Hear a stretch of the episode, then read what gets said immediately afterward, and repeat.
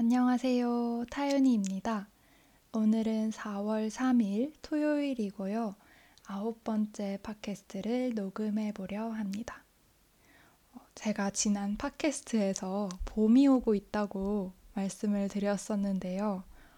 그 이후에 여기는 봄이 오다가 말다가 그렇게 하고 있어요. 여름같이 더울 때도 있다가 또 갑자기 추워질 때도 있고 아주 변덕스러운 하루하루입니다.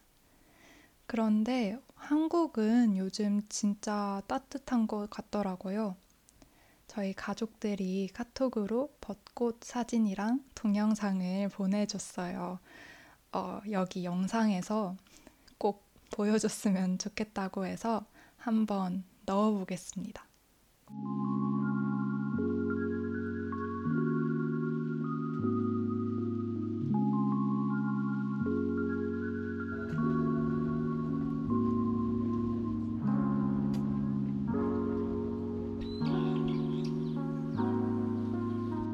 저희 가족이 여러분께 드리는 작은 선물입니다.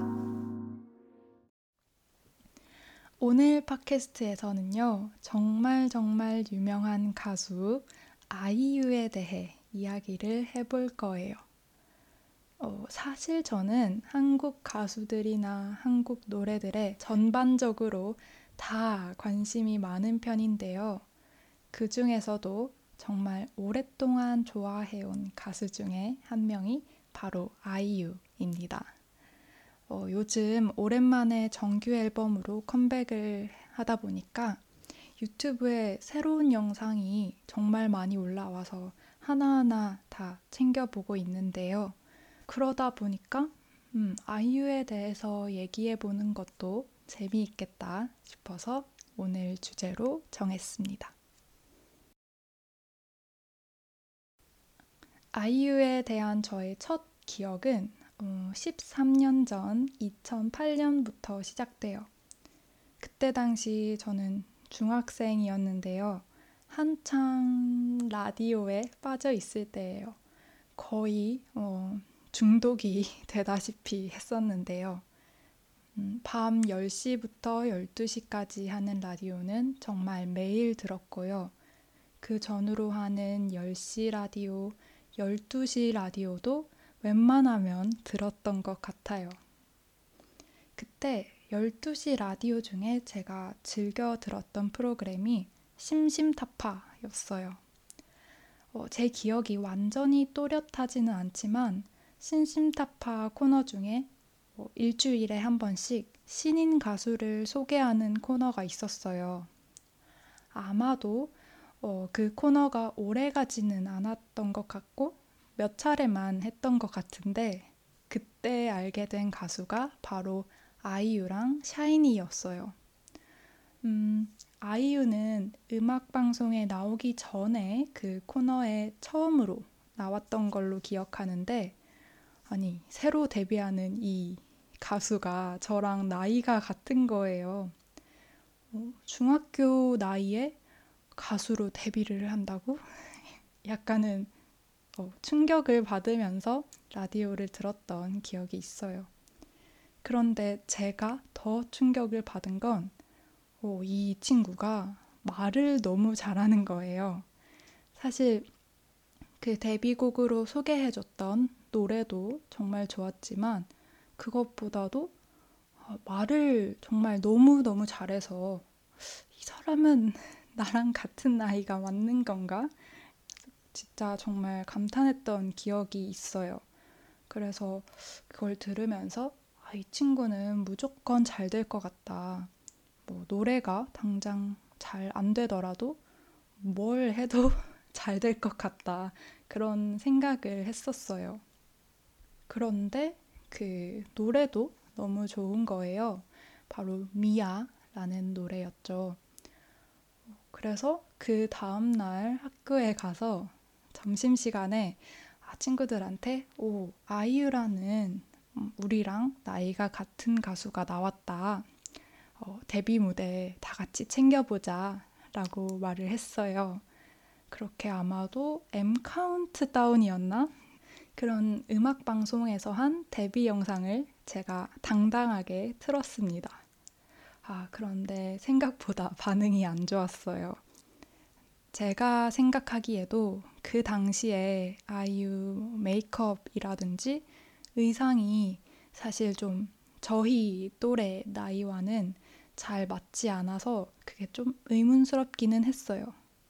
그렇게 반 친구들한테 받은 반응은 좀 안 좋았지만 그 후로도 저는 노래방에 가면 미아를 열심히 불렀던 그런 기억이 있습니다. 그렇게 계속해서 아이유를 좋아해 왔는데 정말 몇 년 지나고 나니까 아이유가 국민 가수 슈퍼스타가 돼서 나 아이유 좋아해 라는 말이 정말 특별하지 않은 말이 됐더라고요. 네, 그래도 맞아요. 특별한 건 아니지만 저도 데뷔 때부터 이렇게 계속해서 좋아하고 있습니다. 그러다가 제가 아이유를 실제로 보게 된 날이 있는데요. 그 이야기를 조금 하려고 해요. 제가 지금 영국에 와서 대학원에 다니기 전에 지금은 카카오 M을 거쳐서 카카오 엔터테인먼트가 된 예전에는 로엔 엔터테인먼트였던 회사에 입사하게 됐어요. 어, 로엔은 아이유 소속사이자 멜론을 운영하는 회사로 알려진 음악 종합 엔터테인먼트 회사였어요.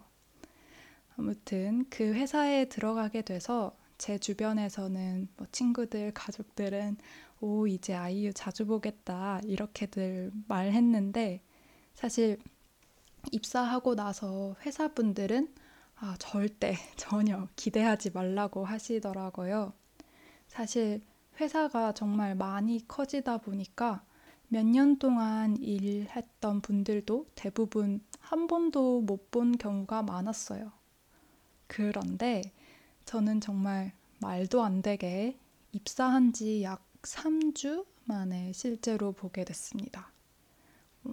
그 회사 안에서 너무 너무 예상하지 못한 순간에 보게 된 거라 사실 저는 그 자리에서 그냥 얼어버렸습니다.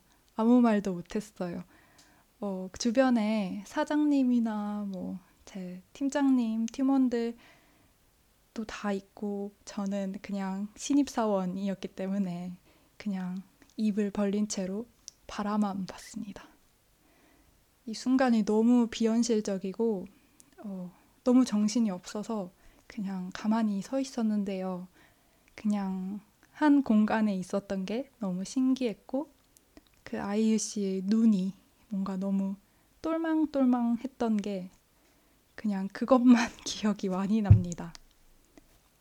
그 후로는 뭐 직접 작은 공간에서 본 건 아니지만요. 공연장에서 한 네 번 정도 본 것 같아요. 이천십칠 년에 멜론 뮤직 어워드하고 팔레트 투어 콘서트에 갔었고요. 이천십팔 년에 이슬라이브 그 공연이랑 십 주년 콘서트에 갔었는데 진짜 너무 좋았습니다.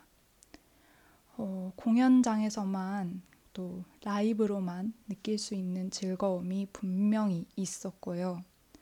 또 특히나 아이유는 정말 오래오래 알차게 콘서트를 하는 걸로 유명하잖아요.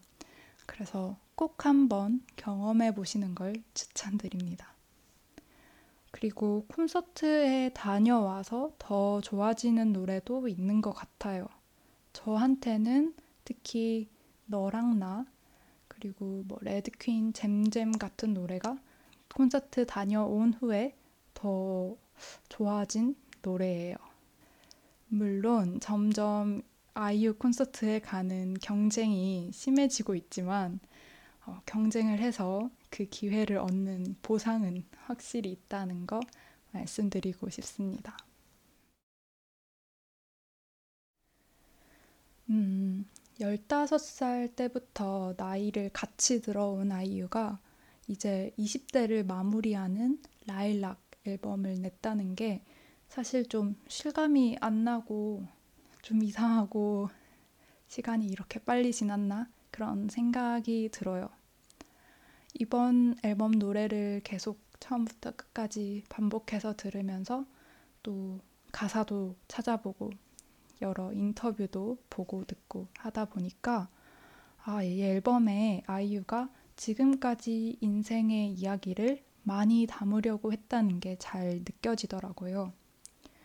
사실 물론 뭐 저랑 아이유의 삶, 삶의 방식, 방향, 모습 그런 거는 정말 다르지만 그래도 어, 누군가의 이십 대는 이랬구나, 어, 그럼 나의 이십 대는 어땠지? 이런 걸 한 번쯤은 생각해보게 되는 그런 앨범인 것 같아요. 그런 생각을 하면서 동시에 아, 이 아이유라는 사람은 정말 자기의 생각, 감정을 잘 이야기하고 잘 풀어내는 사람이라는 그런 생각도 들었어요. 그래서 저도 방식은 좀 다르더라도 그런 사람이 되어가고 싶다, 그런 생각을 요즘 많이 하고 있습니다. 아무튼 오늘은 이렇게 제가 한 사람에 대한 제 팬심을 마음껏 드러내는 이야기를 녹음해 봤는데요. 뭐 누구나 좋아하는 연예인, 좋아하는 가수나 배우 한 명쯤은 있을 거라고 생각하기 때문에 제 마음을 이해해 주실 거라고 생각합니다. 또 어, 제가 그렇다고 하기엔 저는 아이유뿐만 아니라 좋아하는 가수가 좀 많긴 해서 다른 이야기는 또 다음 기회에 더 해보겠습니다. 오늘은 어, 이쯤에서 마무리를 하려고 하는데요. 이번 아이유 앨범에서 저는 아이와 나의 바다라는 곡과 어프라는 곡을 여러분께 어, 특히 추천해 드리고 싶어요. 오늘도 이렇게 제 팟캐스트 들어주셔서 감사드리고요. 저는 또 다음에 찾아오겠습니다. 감사합니다. 안녕히 계세요.